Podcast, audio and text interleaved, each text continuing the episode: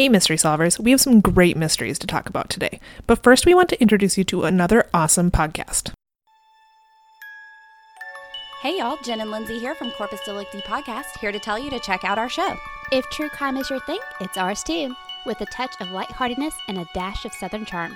We cover compelling cases and crack them open for you. Serial killers, hitmen, historical hallmarks, we've got it all and bring you new episodes every Tuesday morning. You can find us on iTunes, Google Play, Stitcher, and most other podcast apps. We're on Facebook, Instagram, and Twitter too. That's C O R P U S D E L I C T I. See you Tuesday.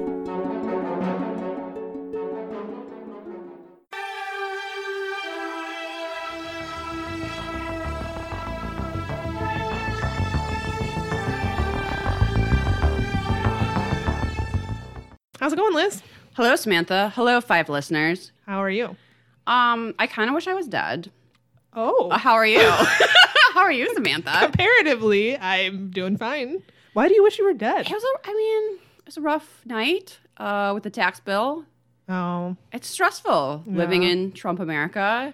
I found out at like two in the morning and stress ate a bagel and then watched that clip of Kiefer Sutherland jumping into a Christmas tree to try to cheer myself up. And then is this how the capybara YouTube videos came to be? Because when I walked in to Liz's house today, she was just watching videos of capybaras. If you don't know what that is, it's like this giant guinea pig from South America. They're super chill and they like hot springs and they seem very zen and relaxed. And I aspire to be like a capybara. So what this means is if we ever get any Patreon money, I'm gonna buy a capybara. Yeah.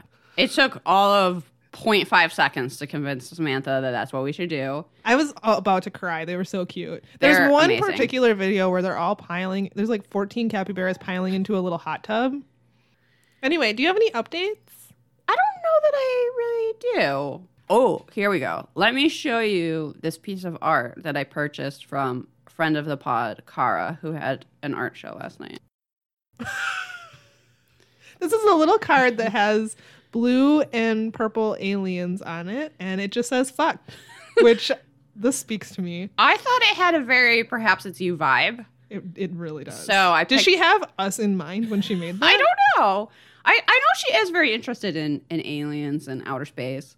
So I um I'm planning to redecorate my bathroom in kind of a Roswell alien New Mexico theme, which I actually was planning to do before we even had this podcast, but it just all comes together.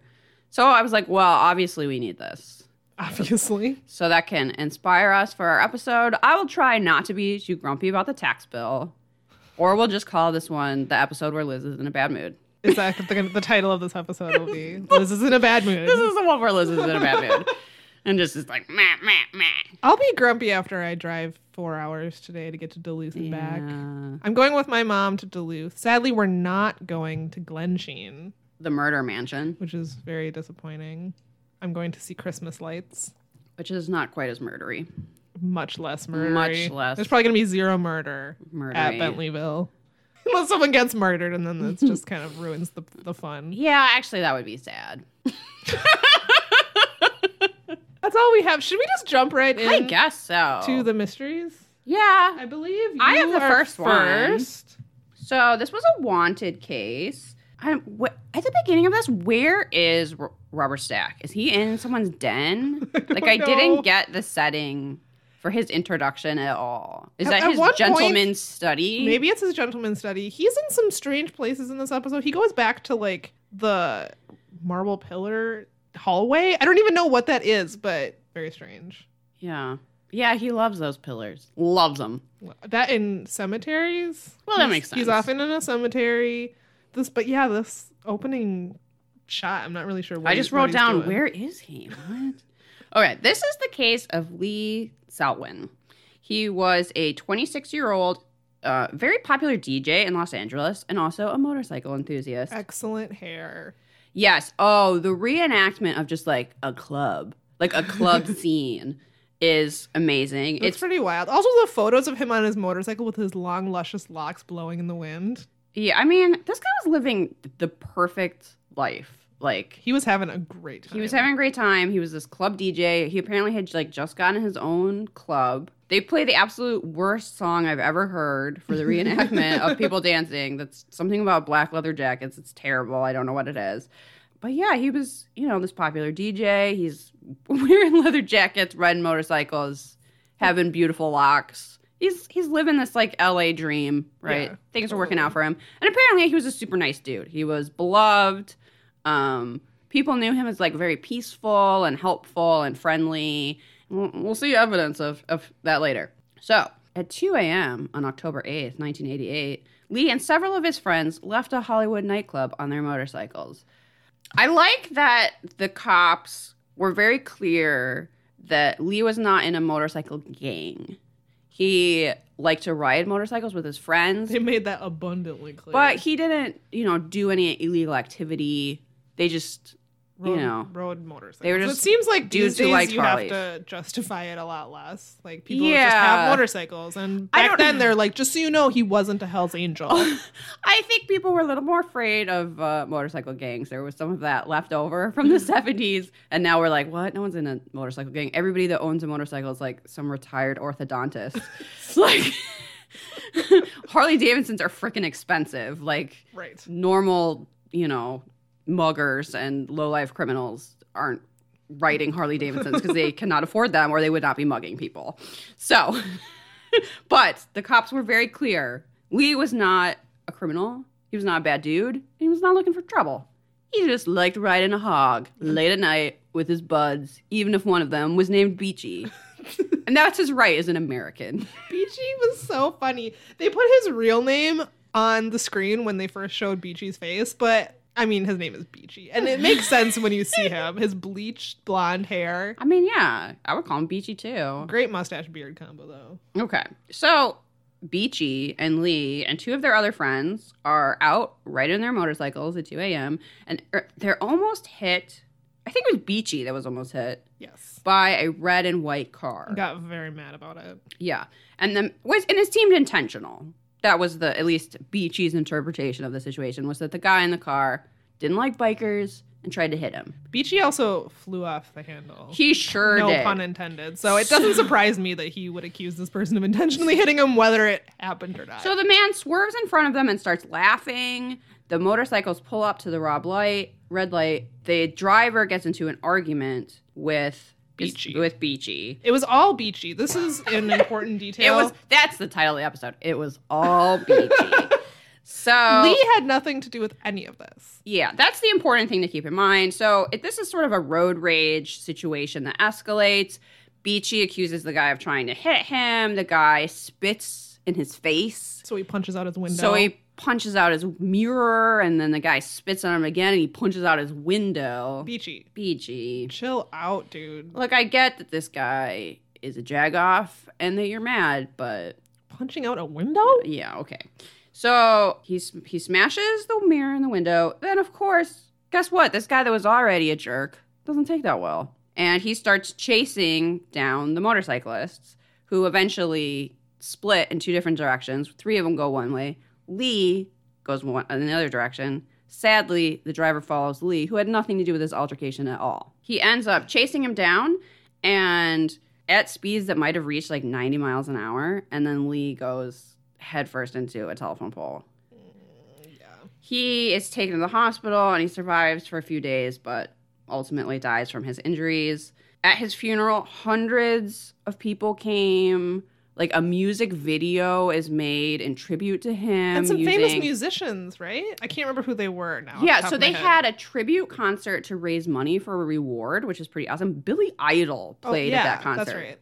which Crazy. maybe I shouldn't be so impressed by that, but it is the 80s and it's freaking Billy Idol. I was impressed. I'm impressed. Anyway, um, so they were raising money for a, a reward, and this episode aired where they're like, "Look, we know this about the car. It's like a two tone red and white truck. I don't know. They were debating what type of truck it was, and then they have the world's worst sketch. I feel like I say this every single Oh, episode. this one I wrote down. This sketch looks like fucking Sasquatch. The sketch is like a children's book illustration of the giant from Jack and the Beanstalk. So One, I'm looking at it right now. One of his eyes is twice the size of the other. it's like bulging out of his head and he's like This is exactly how Beachy described him. though. The sketch artist did a, gr- a great job Probably. bringing to life Beachy's description. so guess what the sketch didn't help Not at all. surprise surprise you know they had they said oh he's caucasian he's between 28 32 they knew he had green eyes and a reddish brown hair and beard anyway the case is one case it goes unsolved for about four years sadly you don't get that immediate second within seconds of the broadcast Right. but there's a rerun Mhm. Unsolved Mysteries keeps working its magic in syndication. And someone sees that and goes, Oh, you know, there's this guy in jail right now for uh, weapons possession as a felon. He's serving five years and he keeps bragging about how he killed a biker in Los Angeles. And he happens to fit this physical description, even if he looks nothing like the sketch. I do have to say though, his face. He has crazy eyes. First of all, He- there's just a ton of white around them. he does have crazy eyes. They don't. It doesn't look anything like anything No like one looks like that sketch. No, because this is Paul Bunyan or something. and the guess what? The murderer is a dude, not a drawing. oh, not a cartoon character. He has a very walrusy handlebar mustache. Fortunately, Very. cannot be nominated because he's a No, dirtbag. I like Beachy for MVM. There was another guy though, Detective Frank Bishop. Yes. Who had an, his mustache wasn't stand out. The reason I liked it was because it matched perfectly with his eyebrows and his hair. I, that was who my pick was very nice. He had a very um, consistent look, Mm-hmm. and I liked how adamantly he was defending Lee That to, was nice. to Yes. rumors that he was in a motorcycle gang and sort of got got what was coming to him. Yeah, it was it was Frank Bishop who really said he wasn't in a motorcycle gang. He was actually very nice. His friends and family described him as a gentle giant. So I liked I liked him. Uh, Beachy's mustache beard combo though, with that bleach blonde hair. I don't know. We'll have to put it to Yeah. Instagram, see what they what people think. The, the that cops I wrote this down. The cops said they had the right to be riding motorcycles and dress the way they were. And I was like, I yes, him. Yes, they yes, do. they did. they got to be wearing their cool leather jackets and riding around at 2 a.m. This is America. Can't run people into telephone poles for that. oh, the and it's it is a sad story. Yeah. The mom, in particular, was clearly like very devastated about the loss of her son, and said, "It's like, oh, he wasn't just my son; he was my buddy. I know. It was very Can sad. I give you a hug? That's awful." I know. I mean, there's not a ton to this case. Um, Lee seems like kind of an interesting character. The reenactments are like they're gorgeous. the reenactments were great. they're so good. Um, fortunately, Lee's killer was caught. He was de- identified as Franklin Legrand Perkins. He was about to get out of prison, right? He was going to be paroled in five days. And then an anonymous tip came in because they watched the rerun of Unsolved Mysteries and they were like, you should look into this guy. So he was arrested. Uh, he was eventually convicted of first degree murder and sentenced to life. He is arrested wearing the most like Zach Morris shirt of like this neon red and blue stripe, very the boldest shirt. and then his bug eyes and like And then his, walrus tiny mustache head and a giant Yeah, he's a mustache. Really, that's what's wrong about this sketch. Is this guy has a little head. yeah, and the sketch is bulbous. Sometimes I describe people as having like a lollipop head if they don't really have any shoulders, but they have a big head. This guy has like a dum dum head, whereas the it's the opposite because his head is so little for his body. And his eyes are so buggy, and then his mustache is huge. It's very strange. Yeah, look, he's the worst.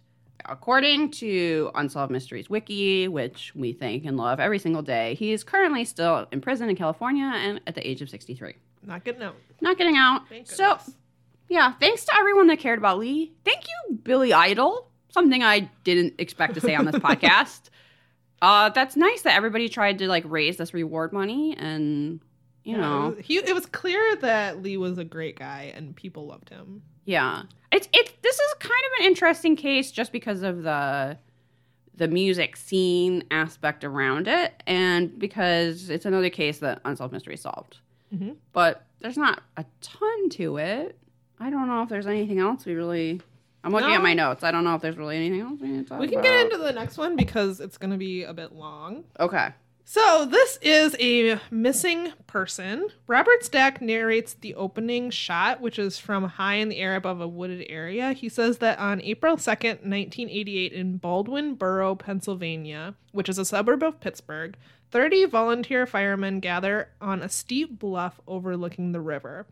The team is at this location at the suggestion of a psychic to search for the remains of Michael Rosenblum, a young Pittsburgh man who had been missing for eight years the psychic thing i I i don't know what the point is in even mentioning that they're basically searching where the vehicle he was driving with Yeah. at the time of his disappearance was found it's not that did the like psychic tip like reinvigorate interest in the case?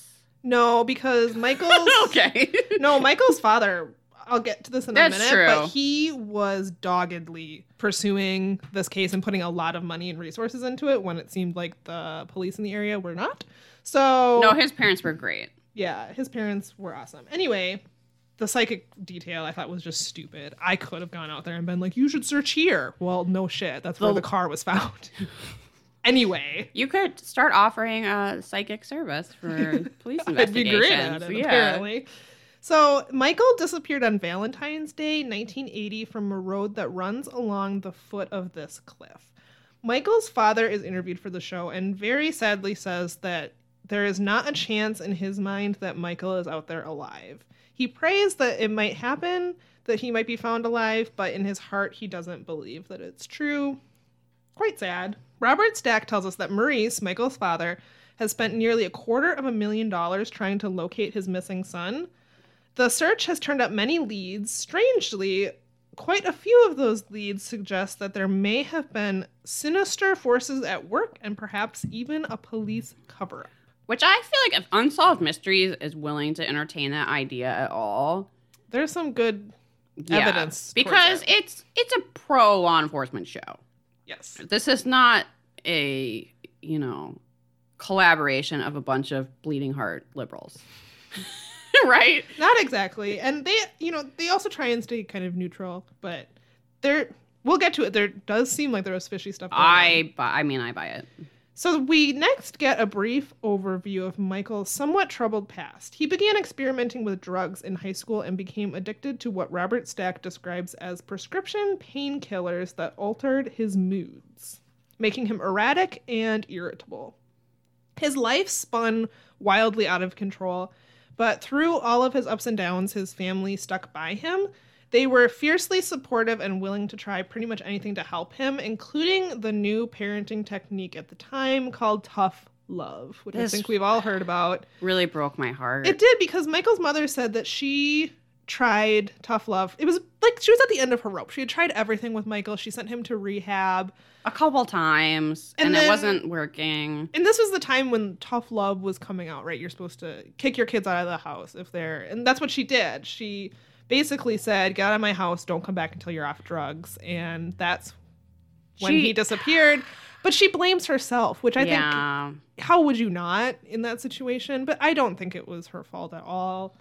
it just cl- was clear that people had been telling her for a while like this is what you need to do you need to lay down the law you need to be tough with your son nothing else is going to get through to him and she clearly didn't want to do it but nothing else was working and she eventually was like look you know experts are telling me to do this everyone is telling me to do this.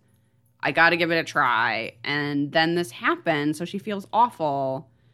It Ugh. wasn't her fault. it's not her fault I but feel it- bad, it's but- really sad. you would blame yourself no matter what and just the fact that shortly after she finally gave in to people who were telling her to do tough love he disappeared.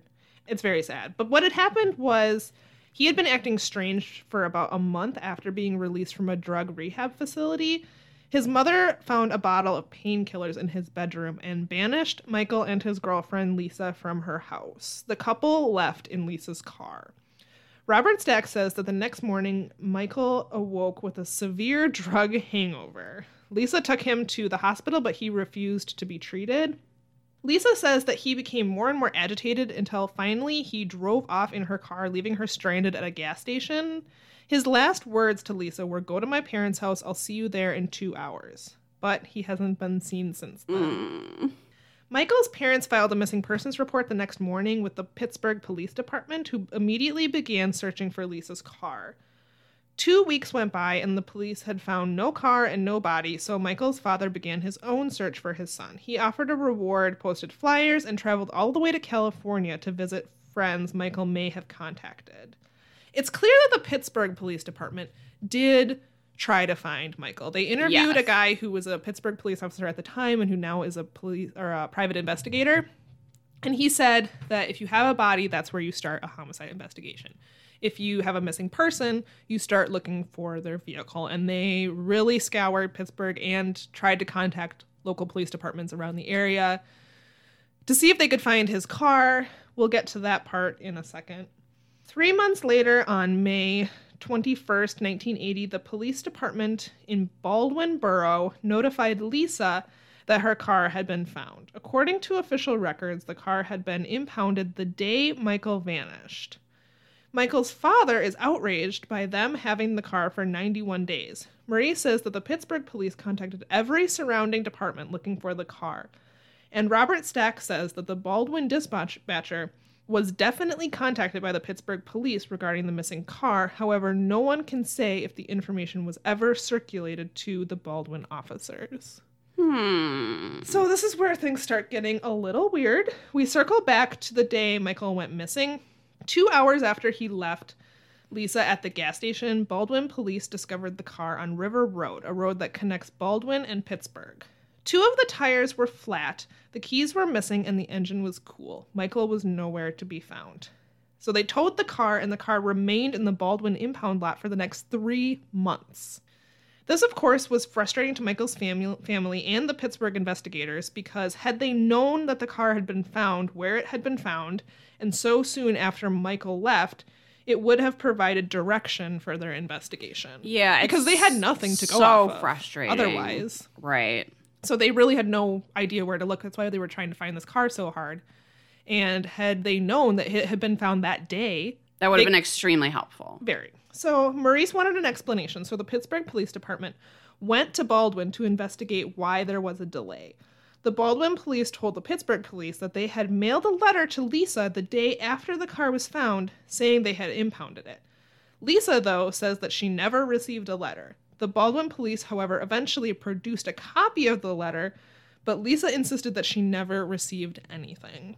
Mm-hmm. Around this same time, Maurice says that he received two anonymous phone calls. The person on the other end of the line said that Michael had been arrested by the Baldwin police. They were cryptic about it, they didn't provide any more details. The mysterious phone calls and the discovery of the car were the only evidence for almost six months. Then in 1980, the Baldwin police issued a warrant to search Michael's residence. The warrant stated that Michael was wanted in connection to a robbery that had taken place in April. The problem was, April was two and a half months after Michael disappeared. So this is extremely strange. Huh. People are like, what the fuck? The Pittsburgh investigator I mentioned um, earlier, that Unsolved Mysteries interviewed for this segment, says that the big twist came when the victims of the robbery were interviewed. They stated that the robber was a white man who was wearing aviator sunglasses that covered almost his entire face, from above his eyebrows to below his cheekbones. Yet somehow the Baldwin police produced a composite sketch of a man who looks like Michael and is not wearing sunglasses. This is so fucking fishy. It's extremely strange. And the Also, how big must those sunglasses have been? humongous apparently they said this guy said all you could see accor- according to the victims of the robbery all they could see of this guy's face was like his jaw It's practically a stormtrooper mask. because his sunglasses were so big first of all i want sunglasses that are that big how do we Yeah, find some Let's find some. can that be our merch for our show I, absolutely. It says perhaps it's you on the side. Those sound awesome. Anyway. So this investigator goes on to say that after doing police work for almost 30 years he is certain that the composite sketch was made using michael's missing persons flyer. Um, they do like a a fade out of the sketch and michael's face. I have to say it didn't look that similar to me I, you would think if I'm, you were, i haven't been doing police work for 30 years but you would think if you were doing a drawing based on a photograph, you could make it closer. However, from what we've seen of police sketches, I'm holding up Paul Bunyan right now. The guy, the guy was like, "This is way too good because I know they're terrible." i gotta make this look a little less like him Yeah. Yeah, if it's too on the nose, people will know we just took his missing person flyer. The This oh. whole warrant thing for his arrest is extremely strange. A week later, they dismissed the warrant, but I wrote that questions still remain. Like, why the fuck did they issue it in the first place? what did they think that was going to accomplish? I have no it was months after he disappeared. I don't know. It's odd. Maurice claims that the Baldwin police are covering up a sinister fact. He took his suspicions to the Pennsylvania. That could also be the title. a sinister fact. That's much more mysterious. so he went to the Pennsylvania Attorney General's office and they investigated, but they cleared the Baldwin police of any wrongdoing. However, that is not the end of things. Six and a half years after Michael's disappearance, Maurice received an anonymous letter that urged him to talk to a woman named Jean Hazlitt, who had worked as a dispatcher with the Baldwin, Baldwin police. The letter accused Baldwin police chief Aldo Gaburi, which I did not roll my R nearly as well as Robert Stack does. No, that's all right. We're not professionals like Robert Stack is. clearly Robert Stack speaks several languages or something because he He's did an excellent had- job with this He's name. had voice training as an actor. True. It Which we have not had. well, they know that. They're very aware. Unsolved Mysteries tracked down this woman because she's interviewed for the show. She states that two or three months after the car had been impounded, Chief Gaburi ordered his clerk, Fred Capelli, to type a letter notifying the owner of the vehicle that it had been towed, and then to backdate the letter to February 15th, the day after it was towed. It's such. Uh, I know. Such maddening bullshit. Oh, Lenny Briscoe just farted. Very stinky. Lenny Briscoe likes to sit underneath my chair when we podcast, and he just farted. I'm sorry. A very stinky fart. Lenny, you apologize right now, mister. He's so cute though, just laying there. Just laying Innocently, there, like he doesn't even know. farting. Oh, God, I got it too now. it traveled to Liz. It's stinky. Yeah, that's real I bad. couldn't continue. I- It was too stinky. Okay. Whew, where am I? Oh, so Capelli, the clerk who typed the letter for Chief Gaburi, is also interviewed for the show, and he confirms that he was instructed to forge the letter by Police Chief Gaburi. Capelli goes on to say that Gaburi instructed him to sign the letter with the name Chester Lombardi, who was the senior officer at the scene that day. Gaburi had apparently asked Lombardi to sign the letter, but Lombardi refused because it was backdated. So he was like, "This is fucking sketchy as hell. I'm not doing it." Yeah. So Gaburi made he was his the good clerk one. do it. Yeah. And unfortunately, Lombardi had since died by the time Unsolved Mysteries filmed their segments. They weren't able to interview him Conveniently, he was dead. conveniently, but apparently he was a man of integrity because he told his police chief to go fuck himself. Yeah, like, no way am I signing this cover up letter. Based on these allegations, Maurice wrote to the Baldwin City Council demanding an investigation, and in October 1987, the council fired police chief Gaburi for interfering with the investigation into Michael's disappearance. Don't get too excited. No, because he appealed to the chief, the Civil Service Commission. I'm not entirely sure what that even is, but they ruled in his favor and reinstated him as police chief. Boo! Yeah. apparently there's no transcript or records of these hearings, but Capelli went and testified and said that basically the council like didn't believe him at all, and he claims that Chief Gaburi had friends on the Civil Service Commission. A shady guy named Robert, who was on the commission, told Unsolved Mysteries otherwise, but I don't really believe him. No, I don't believe him either.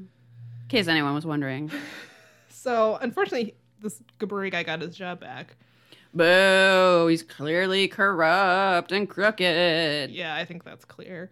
During the search of the hillside that I mentioned at the beginning, searchers found a six inch fragment of human bone. Hmm. The search also turned up patches of corduroy and a piece of a sole of a shoe. Both are consistent with Michael's outfit when he was last seen. And then we get an update that says tests confirmed that the bone found was a piece of Michael's skull. So sad. I know, and sadly, I wish I could say that there's anything more, but like a lot of these cases, Michael's father and really the only person who was advocating for him died in 2008, Ugh. and Ugh, Police- awful. I know Police Chief Gaburi died back in 1997. Oh, so well, okay. Well, there's no conclusion to this case really at all. If you search for it, you'll find the Unsolved Mysteries Wikia, you'll find unsolved.com, and that's that's it. So I don't know that this case is ever going to be solved. Do I think that there was a huge cover up? The car was found two hours after he disappeared, and the engine was cold. And he was clearly not in a good mental state. It was found in a rural area.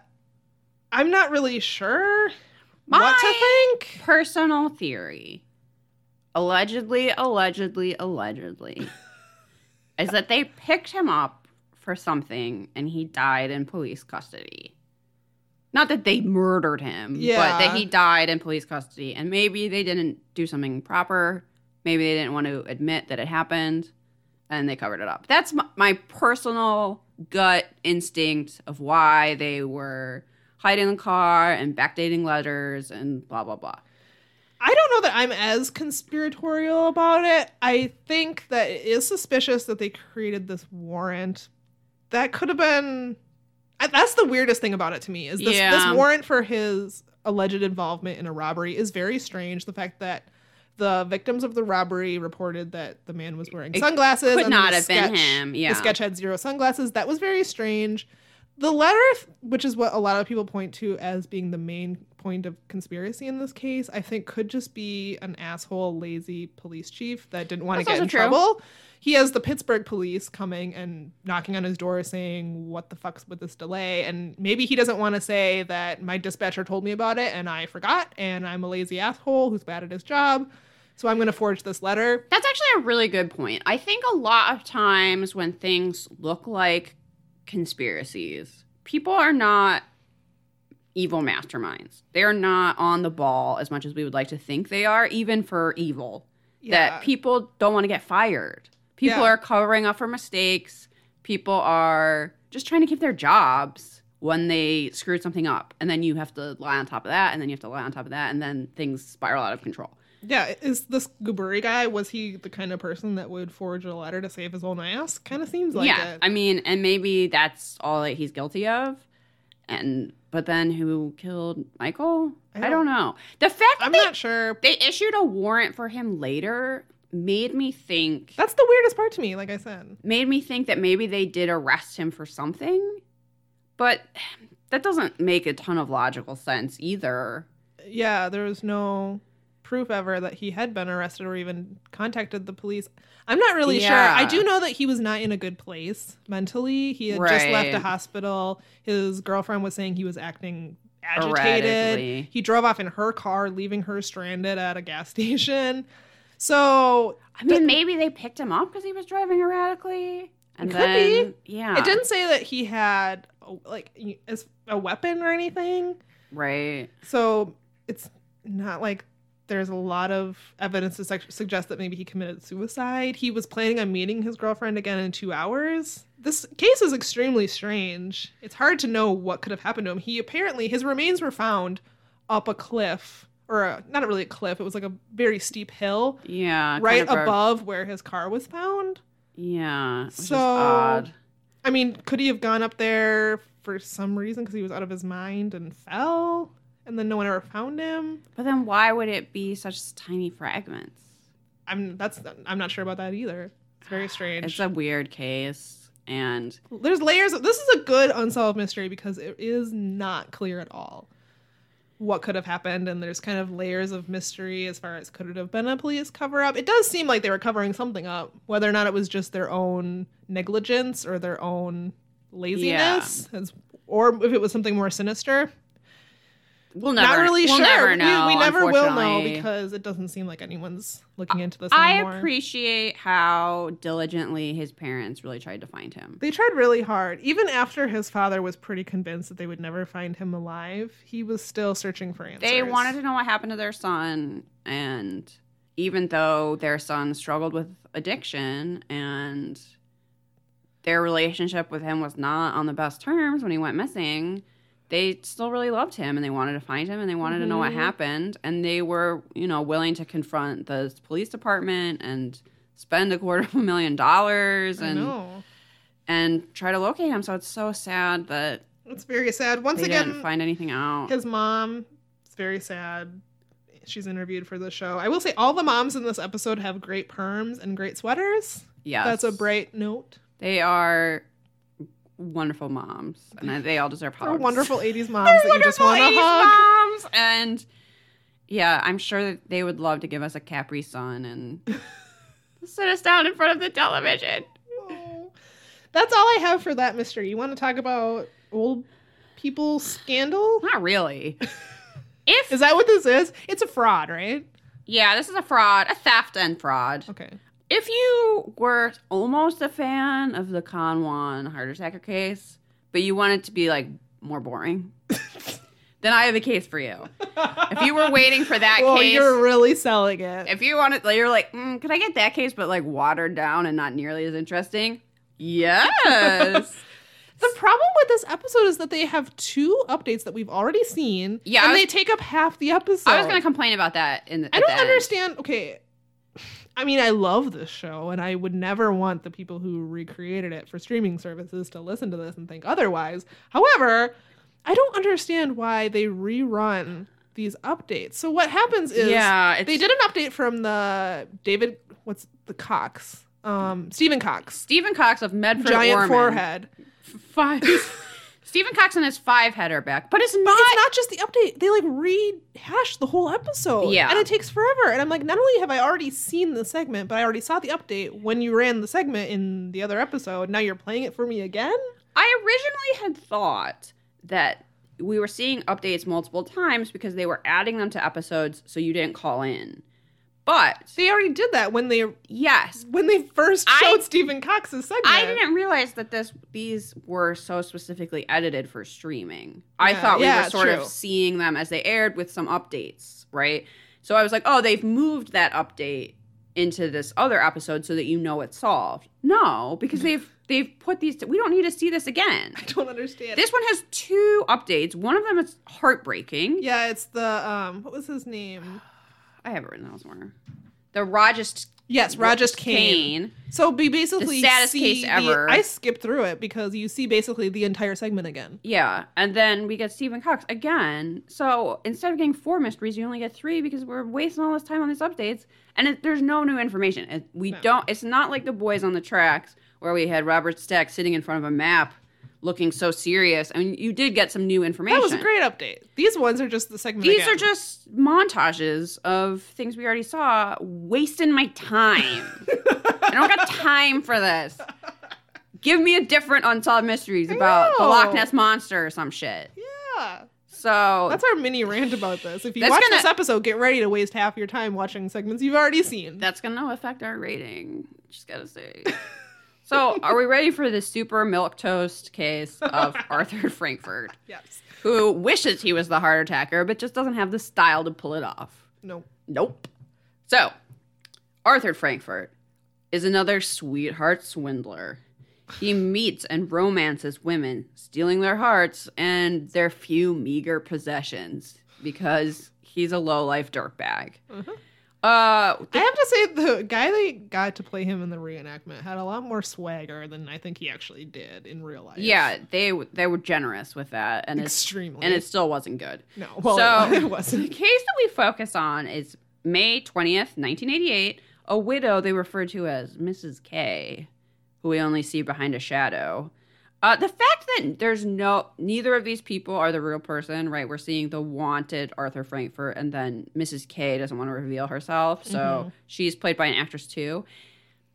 I didn't realize how much having the real people in these reenactments adds some authenticity. It really them. does. Because if we compare this to the Matthew Chase case from Yeah. the, our last episode, they got the real people to play that. Teresa, super chic and hip Teresa, Our hero Teresa was in it. So was his real parents. right. And I think their uh, Teresa's brother, the other roommate, were all in the reenactment, and it was great and very authentic. This one has sort of a dinner theater quality. Yes. Where he's coming up like, "Hey, you want to dance?" and she's totally over like, "Oh, I'd be ch-. like, ugh, it's not great. bleh." Anyway, so Mrs. K went to a Friday singles dance at St. Mary's Church in West Palm Beach, Florida. Which sounds like a happening night. That's exactly the word I was going to use. Happening. a singles Where- dance at a church. singles dance for old people at a church in West Palm Beach. I will say the reenactment they created for that looks like a church basement. That's true. It's great. Yeah, I mean, it looked that part of it looked authentic. Probably probably was a church It probably was. So she met Frankfurt there. They danced the night away. She her original response to him though was like, "Oh, he's too old for me," which I just kind of thought was hilarious. Though, but he charmed her. He told her that he was a geologist and had worked for the government in Alaska, and that he had just retired after 21 years of service. And he claimed that he Can you do the rest of this in that? In and- that no, I don't know where that came from. 21 years of service. Uh, he also claimed that he owned several houses and rental properties in nearby towns. Do you think he claimed to own two Rolls Royces? yeah, he probably claimed to own two, or maybe 80s Rolls Royces.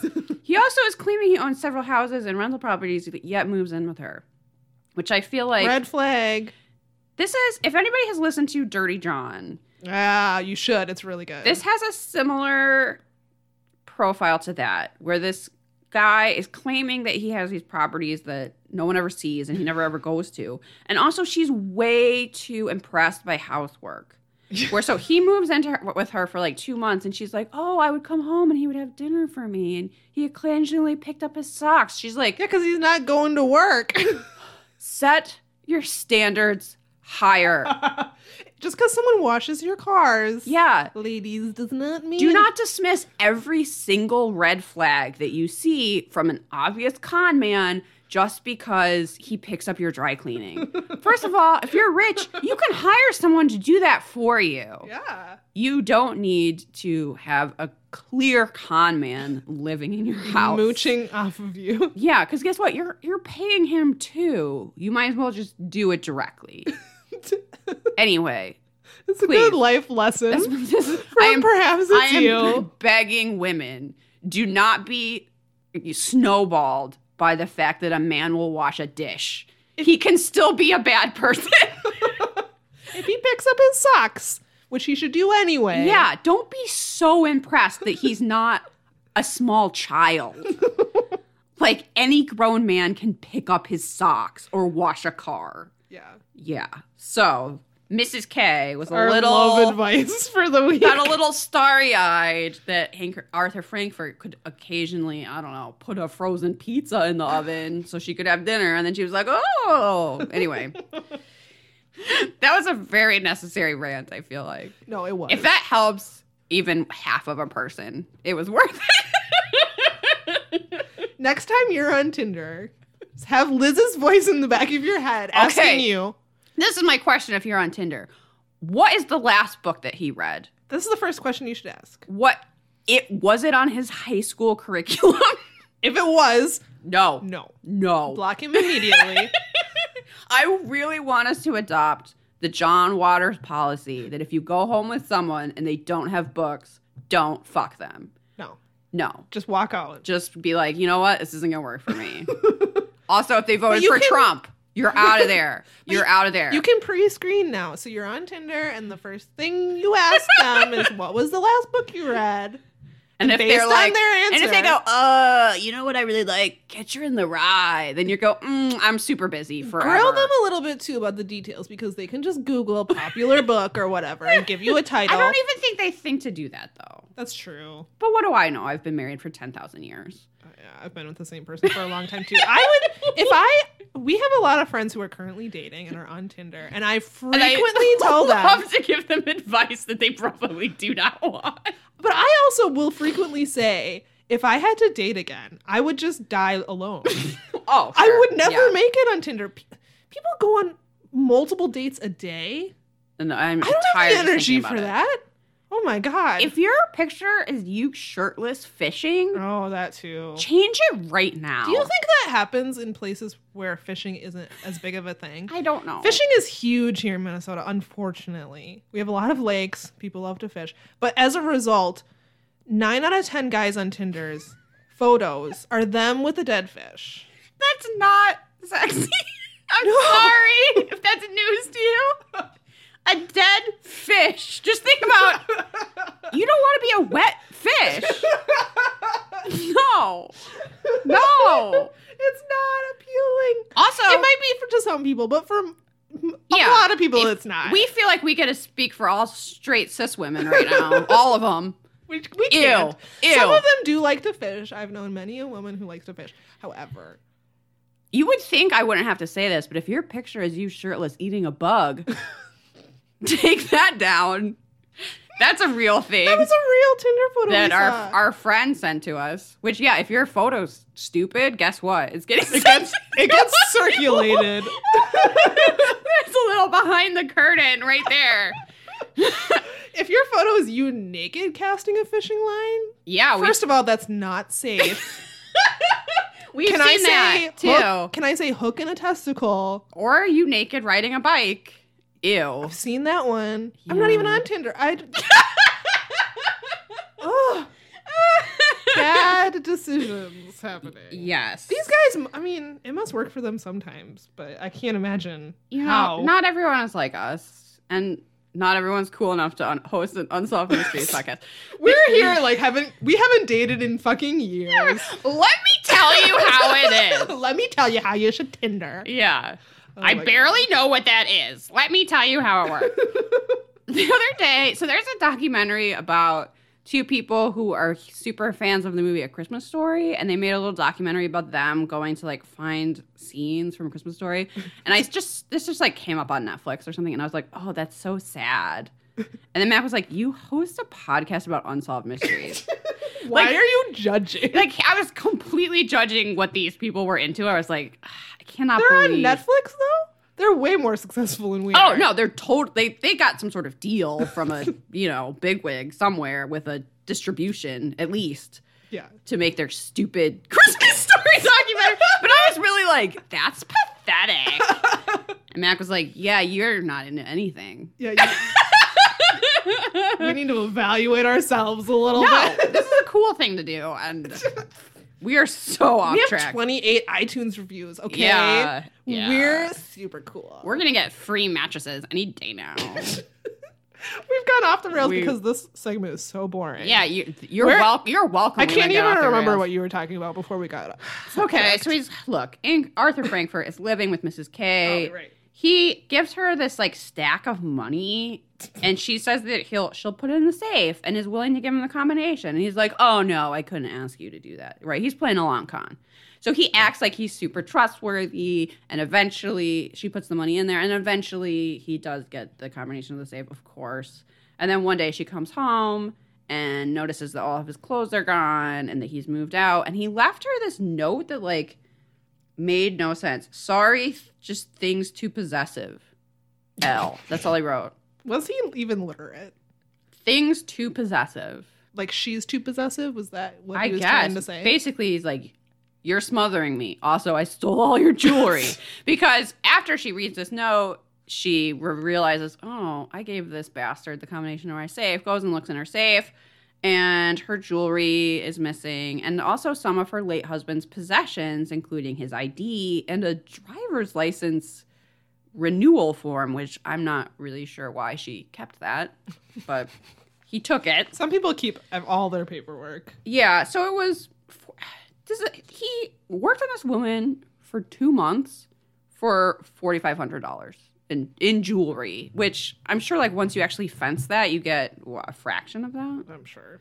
So Where does the woman from the Senior Athletics Association come in? I have no idea. That is the only thing I remember from this episode is that they interview this woman named Manya Joyce, and she is said to be the president of the U.S. Senior Athletic Games, and she has a lot of blue eyeshadow and this like salmon colored sweatshirt with a giant fake flower pin to it. yeah, And she's sitting in front of clearly a picture of herself what if I just had a photo of myself right here, and I was just sitting in like in our makeshift podcasting studio. yeah. Some That'd people thought this was a dining room, but since I never eat at the table anyway, It's become our podcasting. I just leave this up all the Yeah, I just have this photo. So I know where to sit. Oh yeah, that's Liz's team.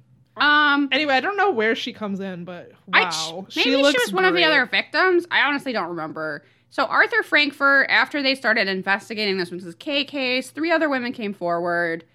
This episode of Unsolved Mysteries was made. My favorite phrase within minutes of the broadcast Yes. uh they found out where Arthur Frankfurt was. The key they didn't release to the press or the public was that Arthur Frankfurt was a magician.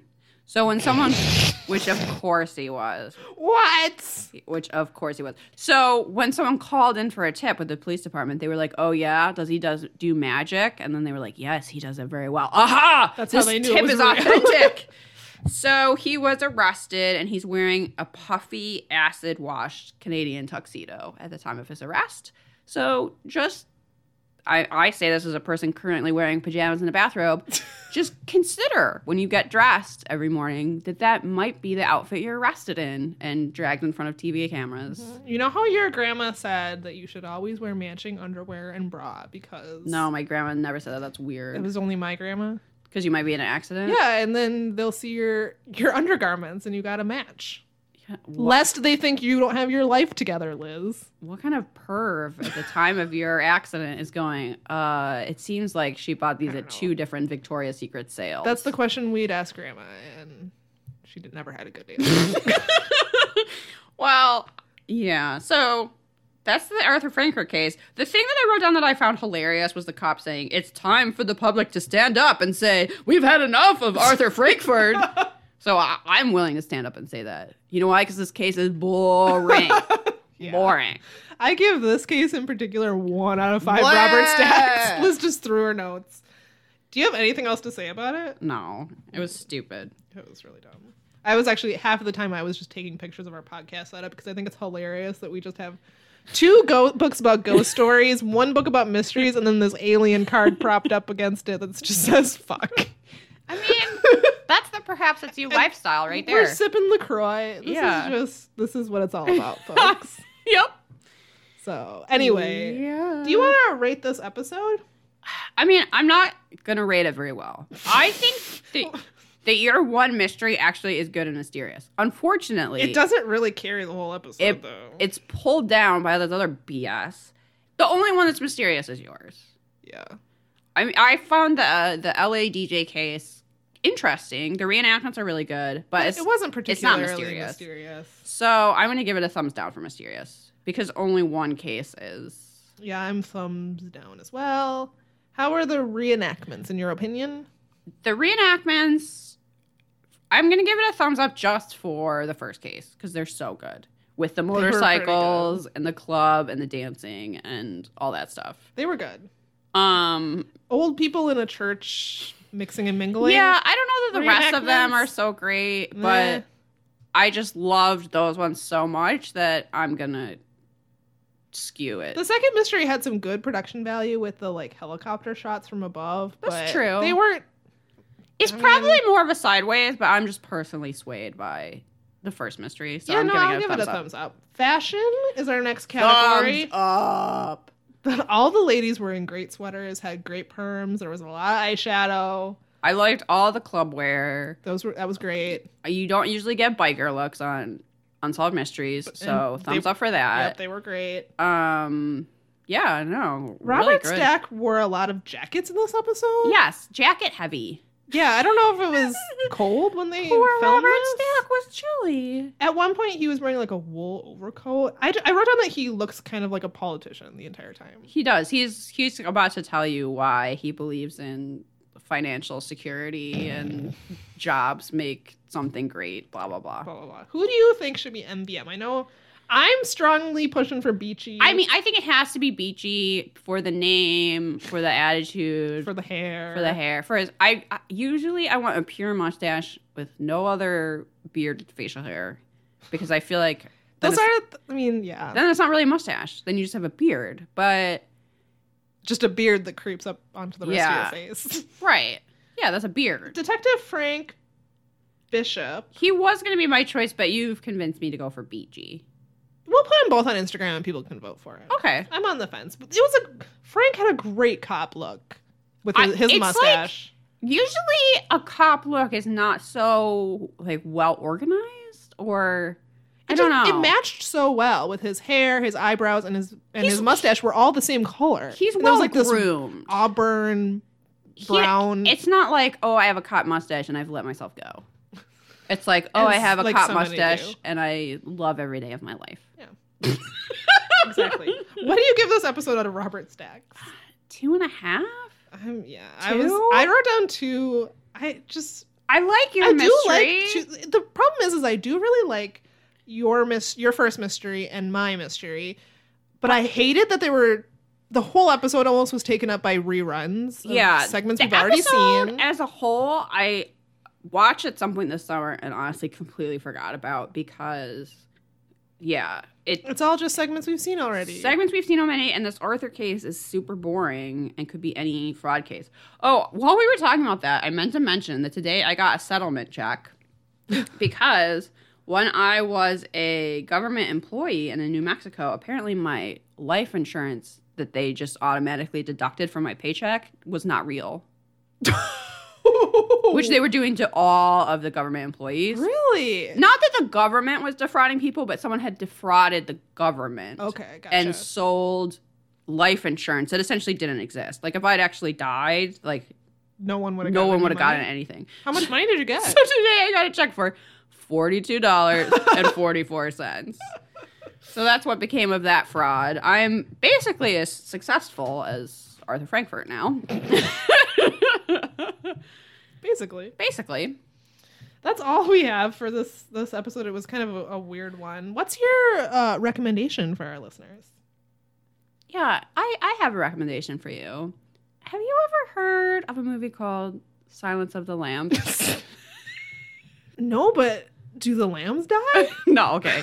That's not my recommendation because that would be ridiculous. That's, that's they're not even gonna understand what I we're talking care. about. I don't care. That is an inside joke. We were yeah. I don't care. We once had No, a, a my- man mansplain Silence of the Lambs to us, and Liz's response to this was to ask, "Are the lambs gonna be okay?" Do the lambs die. Okay. Anyway, what, what's No. your real recommendation? My real recommendation, honestly, is related to that. I Oh, feel okay. like if you like Silence of the Lambs, I have something else to recommend that doesn't get as much love, oh, which is the book and the movie The Collector. okay. So the book is by John Fowles. I think I've Fowles? heard of this book. I feel like it's something that is sort of like tangentially aware of, but I've not many people have read. Does that make sense?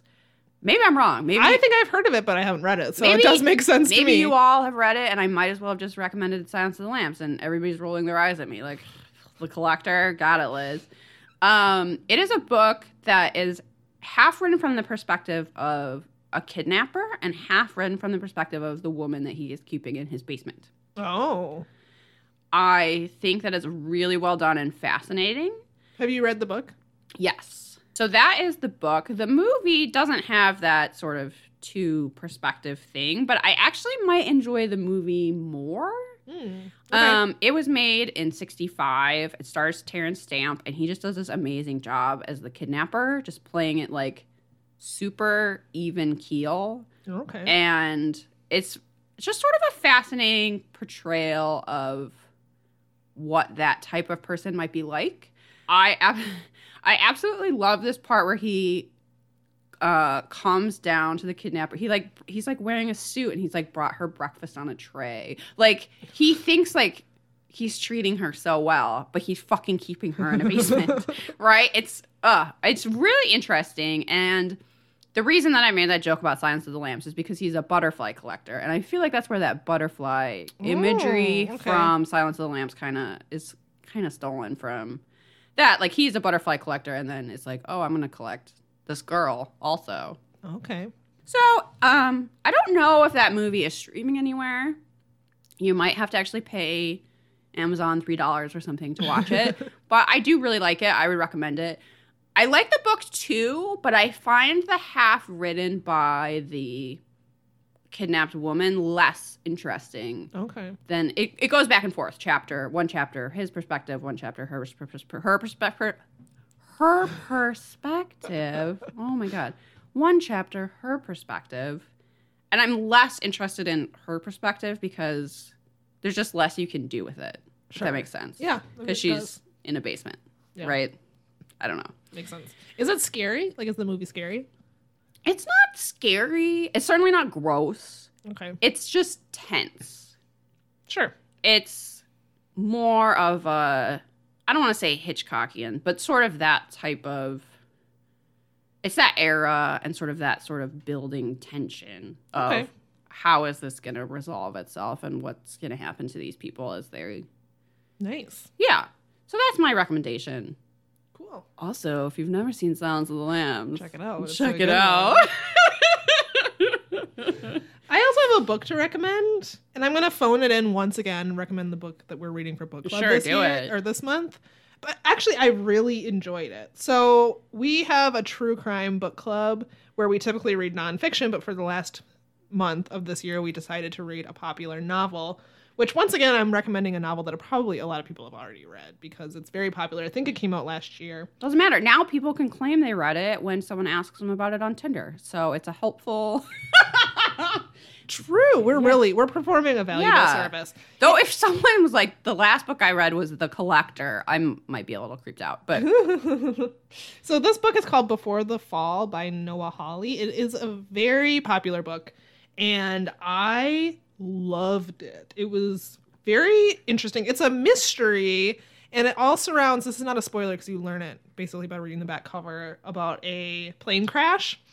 And it's one of those mysteries that are so well done because throughout reading it, I had multiple different theories. Like right off the bat, I thought I kind of know how this is going to go. And then shortly thereafter, there was something else happened that made me think maybe I was wrong. And someone, oh, it's written in a way that's really well done. I did not see the ending coming, which is the hallmark of a good mystery. You want to yeah, absolutely. you want it to be mysterious throughout the book. I also enjoyed it because I am just kind of morbidly fascinated by plane crashes. This is probably one of the reasons why I was terrified to fly.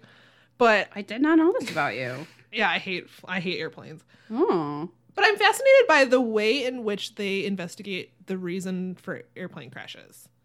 And this book follows one of the characters in the book is the investigator, the crash investigator, and so you kind of see some of the inner workings of how they go about searching for the victims and investigating what could have caused the plane crash. So I found that part interesting. The characters are fascinating. It also kind of explores issues of wealth and the 24 hour news cycle. So if you are enraged by modern media, who me? you or anyone, you will both love this book and probably get frustrated by it, which is Mhm. also a hallmark of a good a good Sure. book that it makes you feel things. If you want to kill the rich, you will also enjoy this book. oh, now I'm listening. I know that Liz does, so it kind of just explores things like how money influences people and how, things happen and how money influences influences the media. I think it's fascinating. It had a great ending that I did not see coming. I highly recommend it if you are interested in mysteries in particular. Sweet. The, the audiobook is really good. The narrator is fantastic. If that's how you I consume books. I know that I need to read this book for book club, but I haven't started. As it's usual. kind of long. Um, I think the audiobook was, I mean, average for audiobook. It's, it was like ten hours, I think. Sure. But I ate it up really fast. Actually, I um, I finished it yesterday, and I kind of just like sat and finished it. Like I don't oftentimes just sit and listen to an audiobook. Usually, I'm doing things sure. while I'm listening. And I literally just, for the last hour of this book, I was so captivated that I just sat in a chair and listened to it and did nothing Ooh, else. That's quite an endorsement. And I have done something with this book that I've never done before, and that is that I re listened to the ending Okay. because I loved it that much. wow. And I can't tell you more details because it would totally give it away, but they should put that on the back of the book. you will want to re listen to this ending over As and over again. recommended by Perhaps It's You, your Yeah. favorite Unsolved Mysteries It's really podcast, hosted by two women in Minnesota. so if you haven't read this book, which you probably have because it's very popular, check it out. well, I haven't because, as usual, I'm behind on our book club selections because living in the apocalypse has completely ruined my attention span. Yeah, this book will not help you take your mind No, off of the problems we're having because That's this fine. I think this book would have been written slightly differently if it had been finished more recently. Like, tw- like I, you can tell because it's kind of grounded in the time period. Like Obama was president when he was writing this, Right. and I think if he had been writing it now, because a lot of this book is about the media and the 24-hour news cycle and following characters that are involved in it. And I think if he was writing it now with Twitter and Trump, and I think it would be a very different book. And I'm kind of glad that he didn't because I don't, just I don't want that to bleed into my fiction life. But yeah, I don't know. You, it's a really good book. Strong recommendation. Read a book, everyone. Yeah, Yeah, Read a book and ask your Tinder dates if they read books. That's our recommendation. So that's all we have for you this week. Um, follow us on Facebook, Instagram, and Twitter at Perhaps It's You. You can find our website at perhapsitsyou.com. We still have our holiday shopping guide up. We'll have that until Jesus' birthday. Go find gifts for the weirdos in your life. I wanted to. So iTunes reviews are a little bit glitchy, and we don't always see them right away. Um, I hate the new Apple Podcast app. It sucks so much. my point is not to, to complain about that. I oh, wanted oh, to is it? I was just gonna go off on a rant. I know. That's I'll why I'm stop. cutting you off. Uh, I wanted to say that Shauna Dukes, who wrote a review that in October that I'm only just seeing now, and expre- expresses regret at not being able to get a magnet in the giveaway because they were boss. If you could get in touch with us at perhaps it's you at podcast at gmail.com. I don't know that we have any more magnets, but we'll send you something. I appreciate that you This person wrote a really long, super sweet iTunes review, and for some reason, here's what happened. I we had 29 iTunes reviews. I looked at it randomly one day, and We we, have had 20 28. We have 29 again. we have 29 again. Yeah. This is how glitchy this this I- app is. I should start looking at a real computer because I was like, why do we only have 28? And then Liz found this review we've never seen. It actually works better on my phone, to tell you. Really, than yeah. a computer? Yes. Ever since Which is the latest. Apple update, if you listen to a lot of podcasts, which you probably do since you're listening to this, you might have experienced frustration with the iTunes app. I actually switched to an app called Overcast. Oh, I should probably do that. The reason I switched is because it used to be that the podcasts would appear in order. So if our podcast came out at 10 a.m. and then Mike and Josh's podcast came out at 11 a.m., you'd see theirs and then you'd see ours. That's not how the iTunes app is anymore. Nope. So, but you can set that up in Overcast. Oh, And okay. so that's how I listen to all my podcasts now. But I do occasionally go look at our reviews, which thank you guys so much to everyone who's reviewed us on iTunes. Everyone's Yeah. so funny. These reviews we keep getting are hilarious. You guys should start podcasts because No, we love them. They really mean a lot to us. And it also helps us out because I think the more rates, ratings and reviews we have, the more likely iTunes is to suggest our podcast to other people. As like, Yeah. oh, you like Mike and Josh's podcast? Maybe you would like Perhaps It's You. So we kind of need like good ratings and a number of reviews in order for mm-hmm. other people to get steered in our direction. I'm flipping through them right now. I think we've already talked about this review about the person who was getting the mail order blockbuster DVDs, but we didn't mention that their username is Krycek's left arm, which is the most amazing X Files reference. Krycek's left arm. I love you. please email us too because I think Liz would want to be your friend. Yeah, I I would. That's I've, that's just a 100% solid. I saw a review the other day Fact. of someone who said that they love our podcast and they wish they could send us a magic rock. Yeah. I really appreciated that. If you have like an enchanted crystal, we'll take it. We'll take it. Yeah, Yeah, I will set up a PO box just to get those magic rocks. So if that's something you're interested in, a service where you send us rocks, yep, we can set that up. And yeah, the reason we were bringing this up even was if you wrote that sweet review, that awesome review that said that you wished you could get a magnet, get in touch with us and We'll figure something out. we'll send you something sweet. Maybe a magic rock.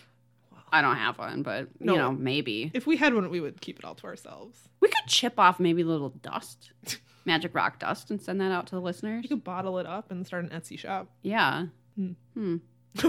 So we, We need maybe we'll get enough money to buy a capybara.